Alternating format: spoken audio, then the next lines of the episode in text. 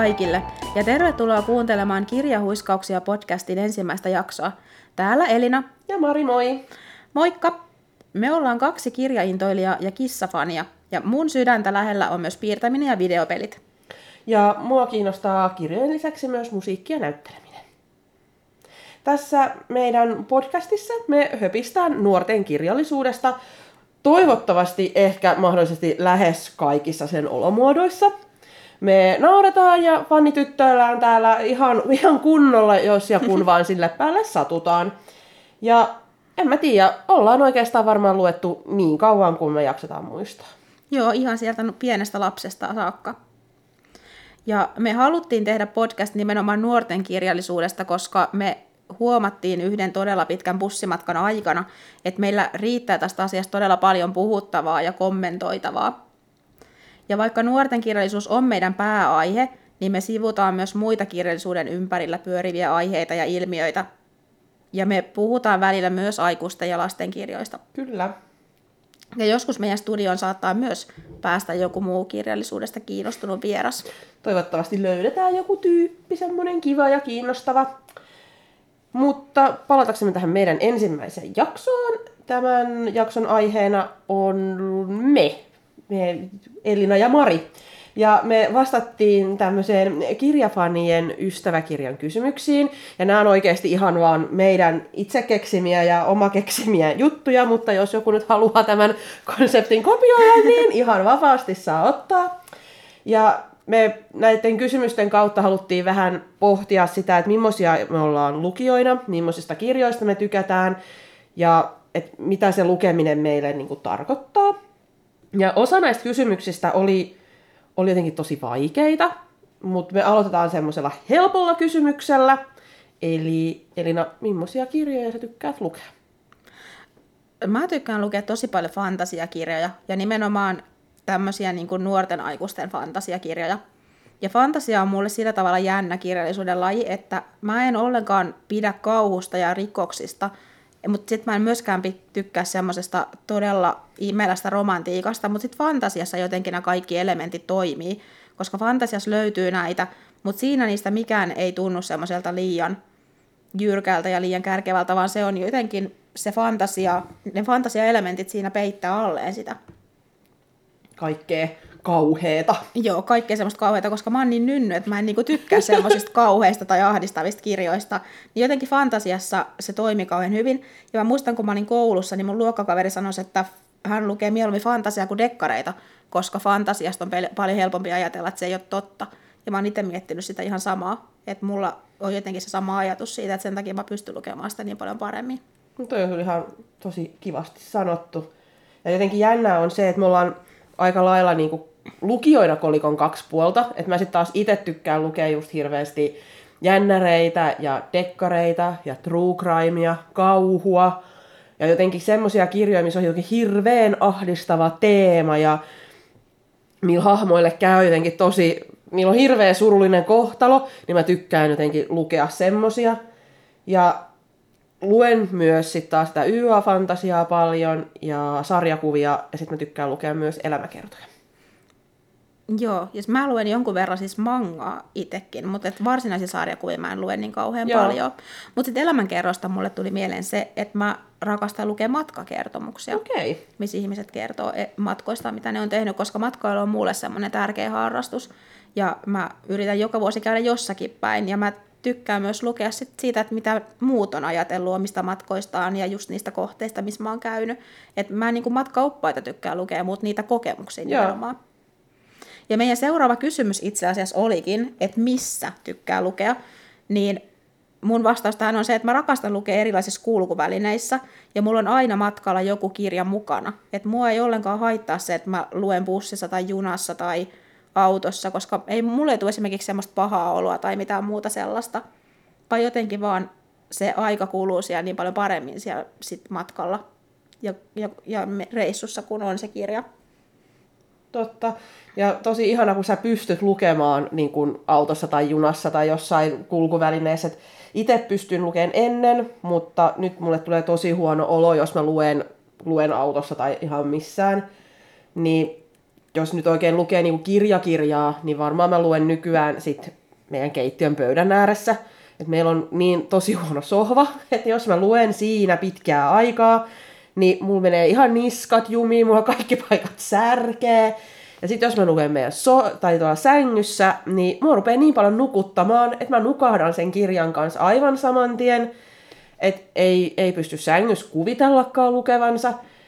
Mutta mä nykyään melkein varmaan 90 prosenttisesti luen mun kirjat äänikirjoina, tai kuuntelen mun kirjat äänikirjoina, tai vaikea keksiä, että mikä verbi tähän kuuluu. niin toi, mä kuuntelen paljon silleen, kun mä oon vaikka kävelyllä tai ajan autoa tai siivoon kotona tiskatessa ja imuroidessa menee tosi mukavasti niin kuin kirjaa eteenpäin ja saa, saa vaikka kokonaisen kirja kuunneltua päiväaikaan, kun vaan tekee kotitöitä, niin se on kyllä tosi kiva.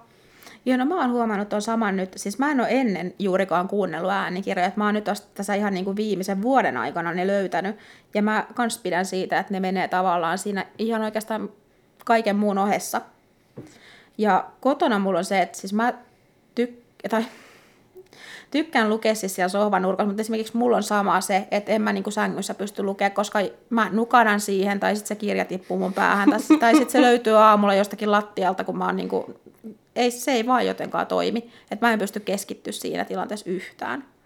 Ja se on jännä, kun tosi moni aina laittaa, että Aa, lempipaikkani lukea on sängyssä. Silleen, miten te pystytte niin, siihen? Niin on. Mikä sun kikkasi on, että et nukahda? Kun vaikka mä lukisin päivälläkin, että mä menisin siihen, että Aa, nyt minä menen tähän sängylle pötköttelemään ihan päiväsaikaan. En ole menossa nukkumaankaan. Minä tässä nyt vähän ajattelin lukaista, niin se on viisi minuuttia, niin mä oon siinä silleen, että vitsi kun silmäluomet lorputtaa niin. ja mä oon ihan no, Ja sitten toinen vaihtoehto on se, että jos mä menen sillä ajatuksella nukkumaan, että mä luen nyt vähän, että mä rauhoitun ja sitten mä nukahdan, Joo. niin sitten sit siinä tilanteessa totta kai alkaa miettimään, että mitä tässä kirjassa nyt tapahtuu ja mitä niin. tässä mahtaa tapahtua ja sitten jää ne tavallaan ne kirjan teemat pyöri vaan päähän.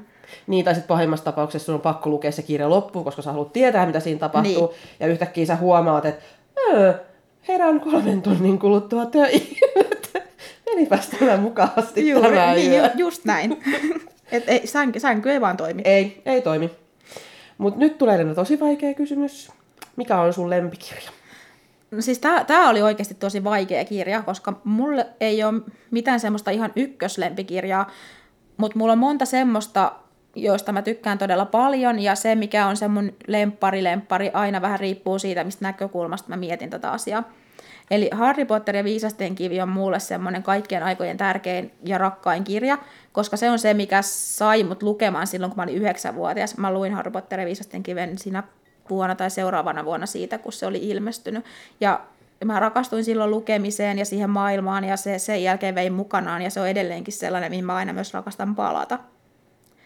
Ja nyt aikuisena mä oon taas ihastunut muumikirjoihin tosi paljon, koska niissä on todella hieno se kerronta ja ja jotenkin niistä ymmärtää nyt aikuisena paljon enemmän kuin mitä mm. niistä ymmärsi silloin, kun oli lapsi. Ja Taikatalvi on mun ehdoton lemppari muumikirja. Okei. Okay.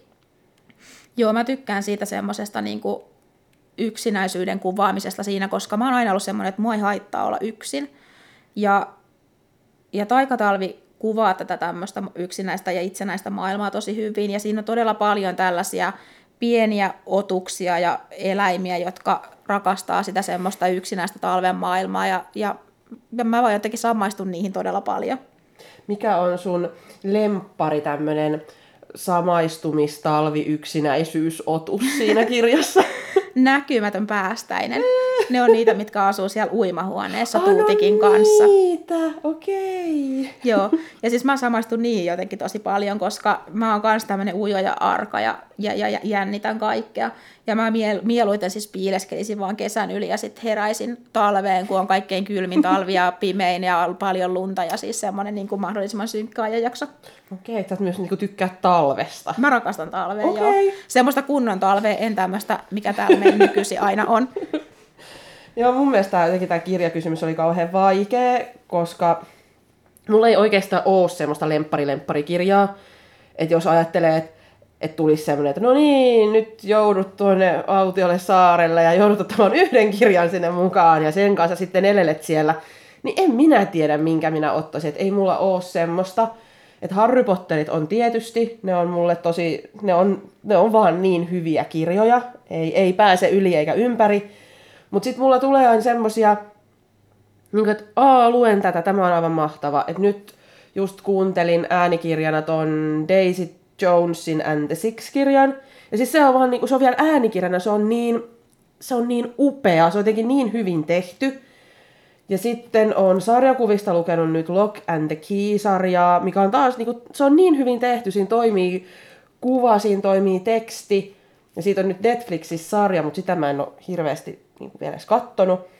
Mutta semmoista niinku lemppari lemppari ykköskirjaa ei vaan oo. Et aina kun löytää vaan joku uuden, niin että tätä minä haluan hehkuttaa koko maailmalle, tämä on se kaikista paras kirja ikinä. Mut joo, tämä oli tosi vaikea kysymys. Tämä on. Ja, mutta ehkä siinä on se, että sit kun on tämmöinen, joka tykkää lukea ja fanittaa kirjallisuutta ja tykkää lukemisesta, niin sit on jo lukenut niin paljon, että on vaan uskomattoman mahdoton sanoa sitä lempparikirjaa. Niinpä. Että sitten on juurikin sitä, että on siinä tiettynä aikana ollut joku lempparikirja ja sit se ei enää kohta olekaan. Kyllä. Ainakin mä muistan, että mulla on ollut tosi paljon lempikirjoja silloin, kun mä oon ollut niin kuin nuorempi, mutta en mä enää tykkää niistä samalla lailla. Ja ajatusmaailmakin muuttuu, että joku niissä on semmoinen, että öö, oikeesti, tämäkö se oli? Juuri näin. mutta onko sulla sitten jotain semmoista, mistä sä et yhtään tykkää? Ei mulla varmaan ole semmoista niinku ihan yök-yök-kirjaa, että nyt, nyt kun on vihdoin oppinut aikuisella iällä siihen, että huonon kirjan saa jättää kesken, Joo. että sun ei ole pakko kahlata sitä loppuun, ja sit sä oot ihan silleen, että miksi mä luin tän? Että miksi, miksi? Että nykyään voi, sen näkee, sen tuntee jo itsessään, että okei, tää ei ole, ei ole minulle tämä kirja, että ihana, hieno kun on kirjoitettu, mutta Joo, siis mulla on ihan sama. Mä joskus silloin nuorempana ihan väkipakolla luin aina kaikki kirjat loppuun, mutta se, se vaan on raskasta ja nyt On. on. onneksi itsellen saa antaa sen mahdollisuuden, että pistää sen kirjan vaan pois ja ottaa seuraavan. Kyllä. Mutta ehkä itselle semmoinen, no en mä tiedä, ehkä semmoinen pettymyskirja enemmänkin oli se, kun seuraan Instagramissa kauheasti erilaisia tämmöisiä niin kirjatilejä, että siellä on joku, joka lukee paljon kirjallisuutta, niin hän sitten kertoo niistä kirjoista, mistä hän on lukenut ja mistä hän tykkää. Ja siellä sitten aika paljon hehkutettiin Holly Blackin uusinta sarjaa. Kaikki oli se, että tämä on niinku parasta ikinä, mitä nyt on tullut pitkään aikaa. Ja luin sen. Ja mulle vaan jäi sitä niin semmonen, että ää, tämmö, ta, taas tämmönen. Että on niin nähty tää kirja. Siinä ei ollut, siinä ei ollut mitään uutta. Ja sitten siinä oli jotenkin... Ja sitten oli taas väkisi ympätty sitä romantiikkaa, mistä mä en taas... Jos ei se anna siihen mitään, niin miksi sitä pitää siihen laittaa? Joo, no siis mulla on ihan sama ajatus tästä kirjasta, koska mä oon myös lukenut sen. Ja mua ärsyttää vähän se, että nykyisin niin nuorten kirjoissa on se trendi, että kun joku keksii jonkun idean, niin sitten sen jälkeen kaikki kirjat on pakko kirjoittaa Kyllä. tähän samaan aiheeseen liittyen. Ja vaikka Holly Black on aivan todella uskomattoman hyvä kirjailija, mm. niin silti se, että taas keijuja ja taas tätä tämmöistä romantiikka-lässytystä, niin se, se vaan on nyt, edes hänkään ei saanut siihen mitään uutta. Että et olisi kiva, jos välillä saisi taas tähän virtaa jotain muuta. Ja sen, joku täytyisi nyt vaan keksiä se, että mikä se nyt olisi keijujen jälkeen ja vampyyrien jälkeen. Mikä on se seuraava juttu, mistä sitten kaikki kirjoittaisi. Niinpä. Mm. Ja sitten vielä kun nuorten kirjoissa taso on niin kauhean vaihteleva. Et esimerkiksi niin jos sulla oli nyt tämä Holy Black, mikä nyt on sun mielessä päällimmäisenä, mistä sä et Mm. tykännyt, niin siis mulla ei ole mitään semmoista ykköshuonoa, mutta mulla on tosi paljon sellaista monta muuta, jotka mun mielestä on ihan nyt tasaisen huonoja, koska niitä vaan, koska nuorten kirjoja tulee paljon. Tulee. Ja vaikka niitä käännetään koko ajan yhä vähemmän, niin silti niitä on paljon ja, ja eikä niistä todellakaan kaikki ole semmoisia hittikirjoja. Et esimerkiksi Delirium, minkä mä luin vähän sen jälkeen, kun mä olin lukenut äh, Nälkäpelin, niin oli ihan kauhea pettymys. Mm. Sitten John Greenin arvoitus nimeltä Marko oli mun mielestä uskomattoman huono. Se Marko on niin ärsyttävä hahmo, että mä en voi ymmärtää, että miksi, miksi hän on halunnut valita semmoisen hahmon, mutta Niin on, ja välillä mä mietin myöskin, että miksi on halunnut kirjoittaa koko kirjaa.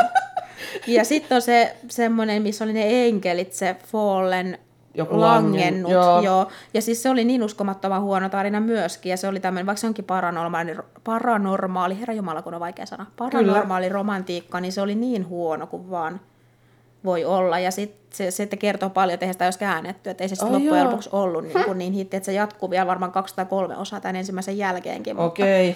se on vaan unohtunut. Mutta mulla on kyllä yksi semmoinen kirja, joka on mun he kaikkien aikojen huonoin kirja, minkä mä oon koskaan lukenut. Okei. Ja se sivuu vähän tätä meidän teemaa nyt, koska tämä on aikuisten kirja, mutta mun on ihan pakko mainita tämä, koska siis Tappaja hai, niin huono kirja, ei, ei ole mitään huonompaa kuin se. Miksi ihmeessä olet lukenut tuollaisen kirjan? No kun meidän oli pakko lukea siis Tappaja hai meidän koulun lukupiiriin, ja meidän oli tarkoitus lukea ja valita joku jännityskirja joltain tietyltä vuosikymmeneltä, ja tämä meidän oli mun mielestä 70- ja 80-luku. Ja me sitten ajateltiin, että koska Tappaja hai hyvä elokuva, niin mm. tämä kirjan on pakko olla myös hyvä. Niin me, että me kaikki jaksettaisiin tykättäisiin lukea se, mutta no. Koska siis se kirja on sellainen, että siinä vaan juodaan sitä teetä ja pohditaan tätä elämää, ja se hai mainitaan siinä kirjassa ehkä noin kerran tai kaksi. Okei. Ja se kontrasti, mikä siis sen elokuvan ja sen kirjan välillä on, on niin valtava. Ja meidän lukupiirissä se jakautui silleen, että ne, jotka oli nähnyt sen elokuvan, niin niiden mielestä se kirja oli aivan uskomattoman huono. Mutta ne, jotka oli lukenut sen kirjan, niin ne piti sitä ki- kirjaa ihan tosi hyvänä. Joo.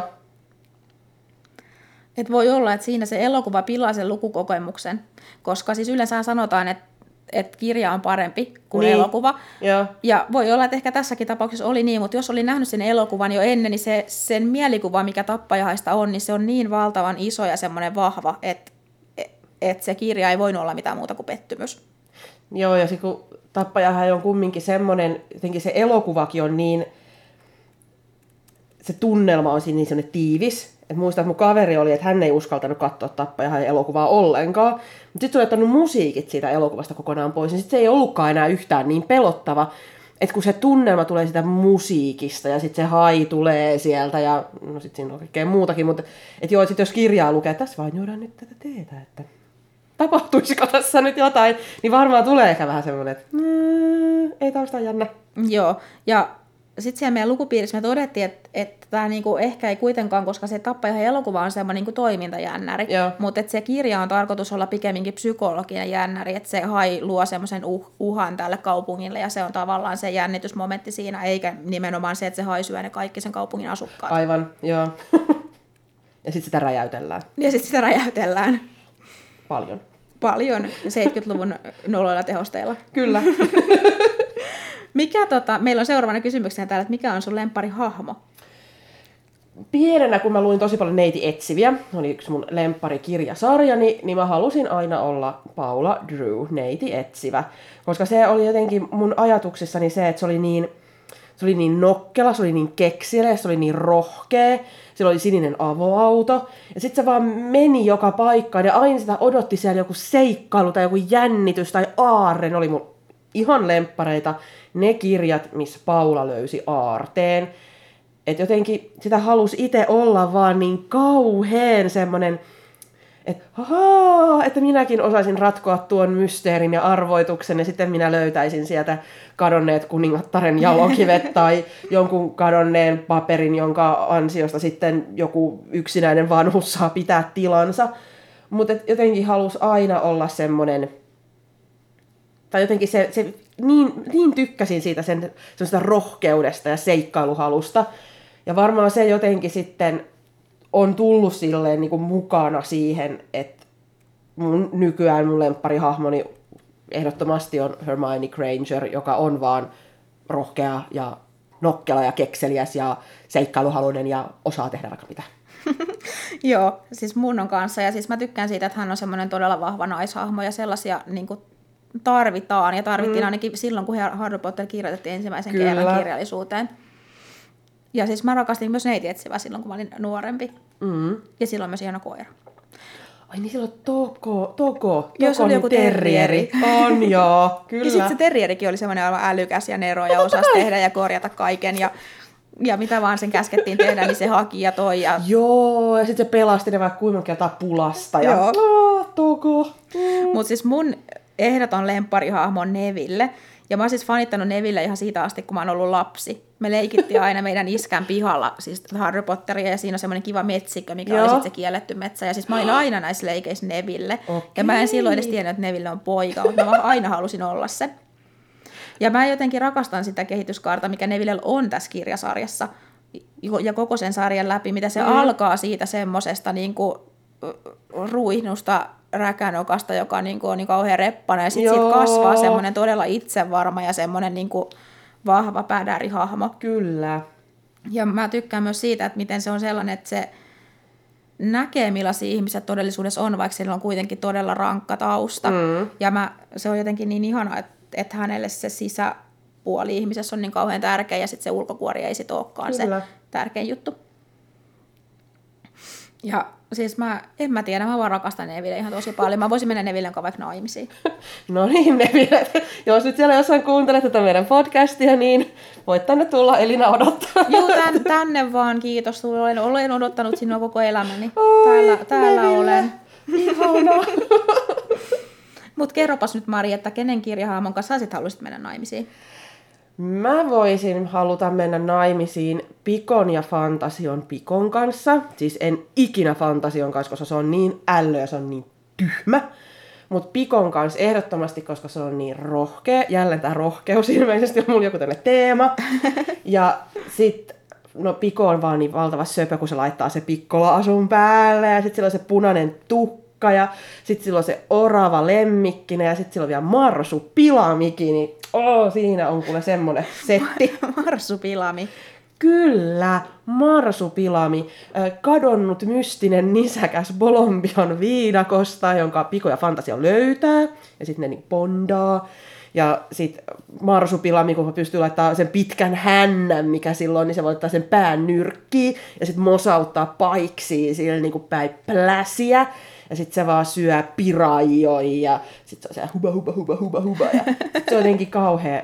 Se on ollut mun lempparihahmo jotenkin myös. Että, siinä saisi niinku molemmat Piko ja Marsupilami. Thank Niin yhdessä paketissa. Kyllä. Joo, se toimisi tosi. Eikö se ollut vielä semmoinen tyttö toi Oli. Marsupilami kanssa? Oli se, mikä meni varpaisillaan, sillä sitten se on jotain hubi hubi hubi hubi tai bibi bibi. Mä en muista, mutta se oli kauhean tyttömäinen, sillä oli kukkii korvan takana ja sitten se oli kauhean sen, kun taas kun Marsupilami on sellainen kauhean aah, ja mahtavaa. Mutta jos saisit, voisit päättää, että joku kirja, mikä on jo olemassa, mutta niin, että saisit voinut kirjoittaa sen, tai sä olisit kirjoittanut sen, niin minkä kirjan sä olisit halunnut kirjoittaa? Siis tämä on ihan tosi vaikea kysymys. Ja, tai oikeastaan tämä on aika helppo kysymys, mutta mä en pysty vastaamaan tähän niin semmoista yhtä tiettyä kirjaa, vaan pikemminkin mä olisin halunnut kirjoittaa semmoisen jonkun kirjan, mihin on luotu tyhjästä valtava maailma. Niin kuin esimerkiksi nyt Taarusormusten herrasta, johon on luotu valtava määrä kieliä ja kansoja ja historiaa mm. ja tulevaisuutta ja kulttuuria ja tapoja ja, ja semmoista perinnettä. Ja vaikka ne kaikki nämä on olemassa jossakin ja joihin, joihin Tolkien on ottanut vaikutteita, tai joista Tolkien on ottanut vaikutteita, niin silti hän on niiden pohjalta osannut ja onnistunut luomaan niin vaikuttava ja hienon maailman kuin esimerkiksi Keskimaa on. Ihan totta. Tai siis mulla on ihan toi sama, että jos mä haluaisin jonkun, niin joku tommonen, mistä maailma luodaan tyhjästä. Ja sitten jotenkin toi, siis sen Tolkienin taito on jotenkin vaan niin uskomatonta. Että jotenkin ei vaan niinku pysty ymmärtämään, että joku, joku kykenee semmoiseen. Ja sitten itse ajattelee myös tota J.K. Rowlingia, että mitä se on luonut semmoisen velhomaailman, joka ainakin itsestä tuntui ihan semmoisen, että joo, totta kai, ihan hyvin hän voisi olla, että velho tuossa kävelisi ja naureskelisi meitä, että voi noita jästiparkoja, kun te ette osaa mitään, ja tulisi joku Weasleyn isä ja kävisi hakemassa meidän kaupassa tavaraa ja ihmettelisi, uu, mitäs jästit näillä tekee. Et jotenkin se tuntuu niin semmoiselta mahdolliselta.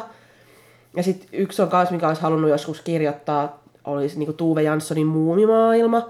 Että miten siinä on se ihana semmoinen aikaa kestävä filosofia ja ne ajatukset, mitä siinä on, ja ne hahmot.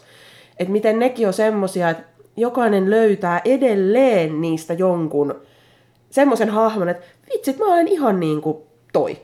Ja joku pikku myy, niin kuin, sehän on ihan niin kuin, voi vitsi. Että se olisi niin kuin jotain semmoista, mitä olisin halunnut, että olisi minun kynästäni joskus tullut. Joo, ja siis todellakin semmoista aikaa kestävää. Ja vielä Tuve Jansson, kun hän myös kirjoittaa aivan todella kauniisti. Kyllä. Et, et jotenkin ne kaikki, miten hän kuvailee kaikkea, ja, ja jotenkin siis se on vaan todella vaikuttavaa. On. Ja sitten niin jos nyt palataan siihen taikatalveen vielä uudestaan, niin mä rakastan siis sitä kohtaa, kun se tuutikki kalastaa siellä jään alla. Ja on keskitalvi ja jää, tai niin kuin vesi on laskenut niin paljon, että sinne jää se semmoinen ontto Joo, maailma kyllä. sinne niin kuin jäätyneen meren alle. Ja se on siis mun mielestä myös siinä piirretys ihan todella hieno On. kohta, että ne laskeutuu niitä tikkaita pitkin Joo. sinne jään sisälle ja sitten siellä on ne, se, ne kiviä ja kaikkea merenpohja ja se on vaan niin hieno. Ja, ja en tiedä, jotenkin, ja siis mun mielestä myöskin niin muumi, tämä animaatio on todella hyvin onnistunut kuvaamaan On. sen Tuve Janssonin kertoman maailman. Uh, minkä kirjan sä haluaisit nähdä kirjana tai elokuvana?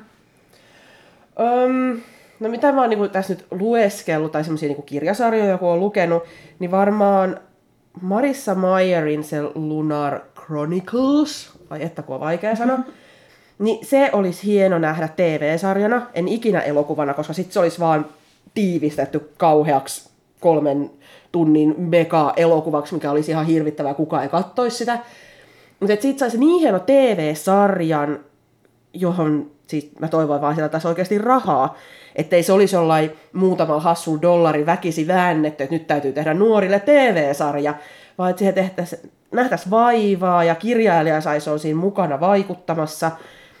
Et kun siinä on, niin, siinä on niin paljon kaikki sellaisia hienoja juttuja, mitä olisi kiva nähdä, että millainen, millainen se niinku olisi. Ja se kuuvaltakunta, se kuuhallitsija, kun se on niin julma ja ilkeä ja vallanhalunen, mutta silti se on niin valtavan kaunis.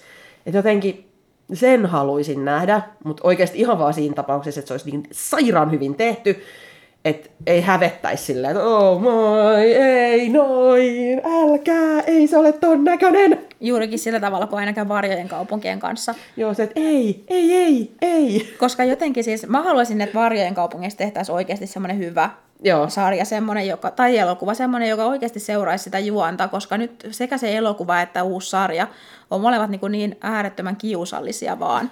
Et jo, jotenkin siis siinä menee koko ajan joku vikaan, kun sitä yritetään tehdä, Joo. mikä on tosi harmi, koska On. se kirja on niin hieno.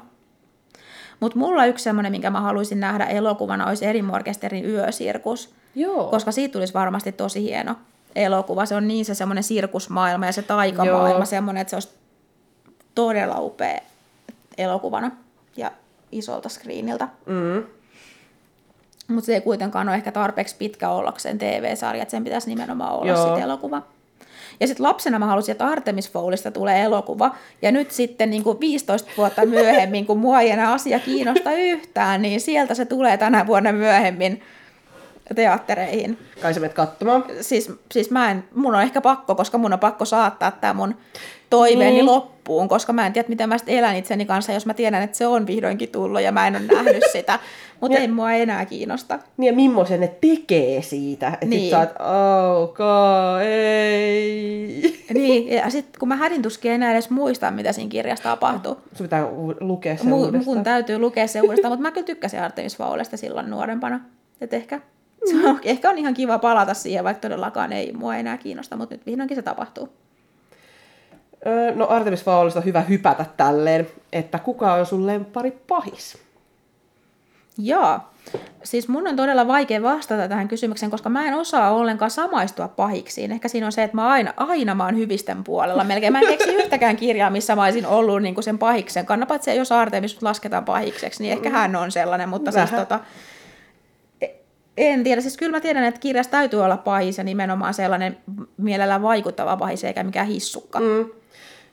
Jotenkin itse ajattelee silleen, että niinku hyvä pahis saattaa jopa tietyllä tapaa pelastaa huonon kirjan. Että jos se juoni on vähän sellainen, no, no, no, ei oikein hirveästi tapahdu mitään, mutta sitten siellä on niin hyvä se pahis. Että jos miettii vaikka tappajahaita, että kun se juoni on vähän boring, että siellä olisi ollut se niin, niin superpäädä, tosi mahtava tappajahai, mikä olisi ehkä pelastanut se kirja.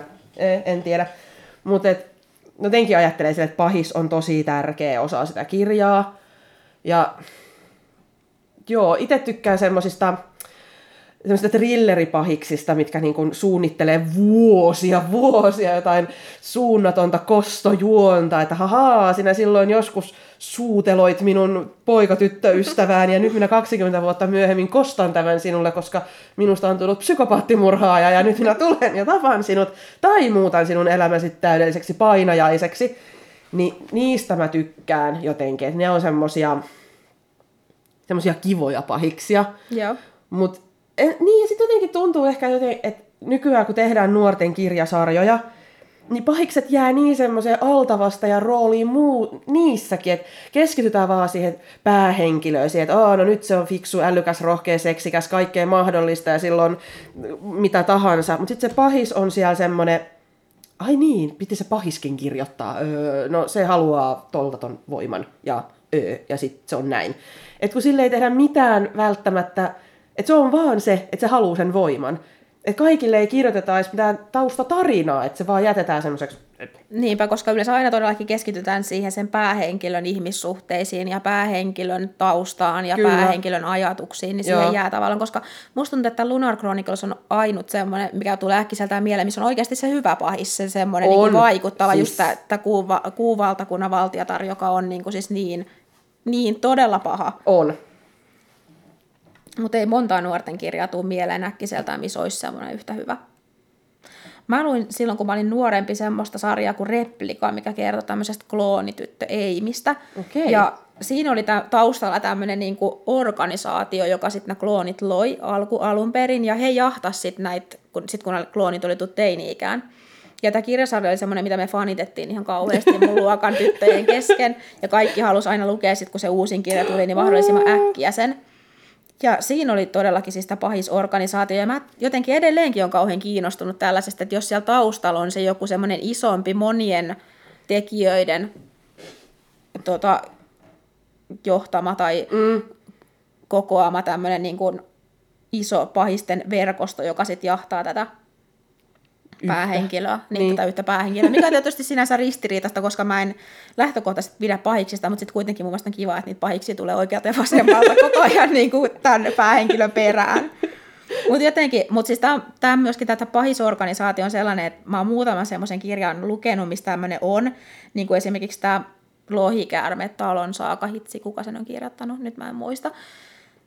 En muista kanssa. Mutta joka tapauksessa siinä on myöskin tällainen, ja se vaan ei toimi aina, että et, et se saadaan, tai siis se on tosi vaikeaa saada mm. se toimimaan. Et Kyllä. sit se yritetään jo luoda niin iso semmoista verkostoa, että se kaatuu siihen oman mahdottomuuteensa, ja sitten sieltä nostetaan se yksi tai kaksi mm. pahista, Joo. ja se kuitenkin jää se sen organisaation työtehtävä sinne aivan taustalle, vaikka se olisi kuitenkin tärkeää myös kertoa, että miksi he tekee mm. näin kuin he tekee. Mm.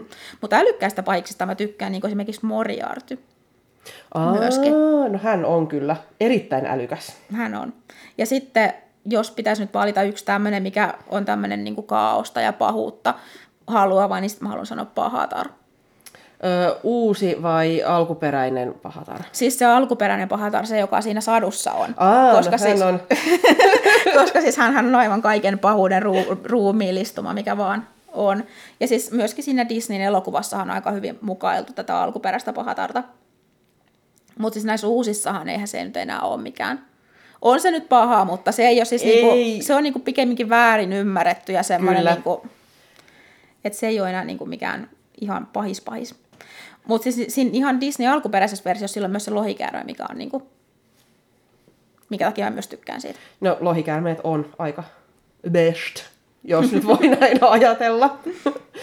Mutta jos sun pitäisi sanoa joku lohikäärmeiden lisäksi joku semmoinen fantasiahahmo, eläinryhmä tai eläin, niin mikä on sun lemppari? Lohikäärmeet. Mutta lohikäärmeiden lisäksi joku toinen. No sit mä haluan sanoa taikahevoset, siis kaikki pekasokset ja yksarviset ja hiinokat ja, ja kaikki muut. Siis mä, ra- mä oon aina ollut hevostyttö ja mä kerään My Little Poneja ja siis hevoset on mulle niinku semmonen, aina ollut semmoinen tärkeä asia, niin mä myös rakastan kaikki fantasia maailmaan liittyviä hevosia.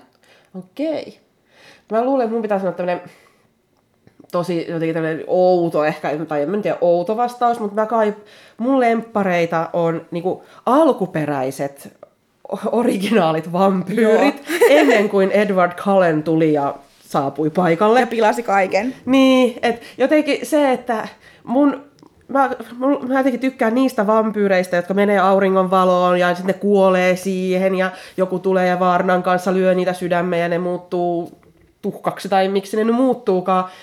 Että jotenkin niitä vaan, ne on niin semmoisia niin lempparivalppuja, kun, ne on- kun ne on niin pahoja, kun ne haluaa vaan tappaa ihmisiä ja juoda niiden verta ja elää ikuisesti ja bailata ja kulkea makeissa vaatteissa ja niin kuin olla tämmöisiä. Et jotenkin ne on ehkä mun semmosia niin lemppari fantasia hahmo ukkeleita. Joo, ja ne, ja ne on semmoinen, mitä tällä hetkellä ei ole. Niin kuin Ei. esimerkiksi nuorten kirjallisuudessa. Että ne on kaikki näitä niin kuin Edward Culleneita, jotka on siellä ja pyörii. Ja samoin siis niin kuin True Blood on toinen, mikä sitten vähän pilasi tätä Joo, vampyyrien. Et jotenkin, että ne on nykyään niin kauhean vaan semmosia, seksin ympärillä pyörii tämä koko vampyyriskene, mutta toisaalta miettii, että ne on aika kauan jo ollut semmosia, että mistäköhän sekin mahtaa. Niin, Niinku- mikä, kuka on keksinyt alun perin sen, että niin vampyyri on tämmöinen seksikäs, komea Niin. mies, joka kaikkien pitää saada? Aivan. Jos joku kuuntelija tietää, niin voi laittaa meille vastauksen. Niin kertokaa että meille. kertokaa meille, että kuka on se, joka keksi alun perin, että seksikkäät vampyyrit on very good thing. Että jotenkin, en mä tiedä, onko Bram Stoker ajatellut alkuperäisessä Draculaa kirjoittaessa, että hahaa, sinusta tulee vielä jossain kohtaa tämmöinen seksikäs nahkaa asuja käyttävä hemmo. Luultavasti ei, mutta jota kaikki ky- kylän tytöt jahtaa. Juuri näin, kyllä, ja haluavat hänen kanssaan olla. Näin, eli me ollaan nyt vastattu kaikkiin niihin kysymyksiin, jotka me oltiin itsellemme kirjoitettu. Ja toivottavasti te, teillä on nyt hiukan parempi kuva siitä, keitä meillä, tä, meitä täällä istuu mm. täällä mikrofonin toisella puolella. Ja me toivotaan myös sitä, että te viihdytte meidän kanssa ja palaatte, vie, palaatte vielä kirjahuiskausten pariin seuraavassa jaksossa. Kyllä, seuraava jakso, joka ilmestyy tuossa kahden viikon kuluttua, niin me jutellaan Elinan kanssa kesän ja syksyn uutuus nuorten kirjoista. Valitaan semmonen mukava joukko kirjoja, jotka meidän mielestä on tosi kivoja, tai joita me ollaan odotettu, että ihanaa, tähän tulee jatkoa. Tai jotain semmosia ehkä vähän kummiakin juttuja, mitä me sieltä löydetään noista julkaisukatalogeista, että ahaa, vai tällainenkin on tulossa. Mutta niitä pääsette kuulemaan sitten silloin. Ja meidät löytää myös tuota Instagramin puolelta. Me ollaan siellä nimellä Kirjahuiskauksia. Kiitoksia kaikille ja huiskauksiin. Kiitos kaikille ja huiskauksiin. Moi moi! Moikka!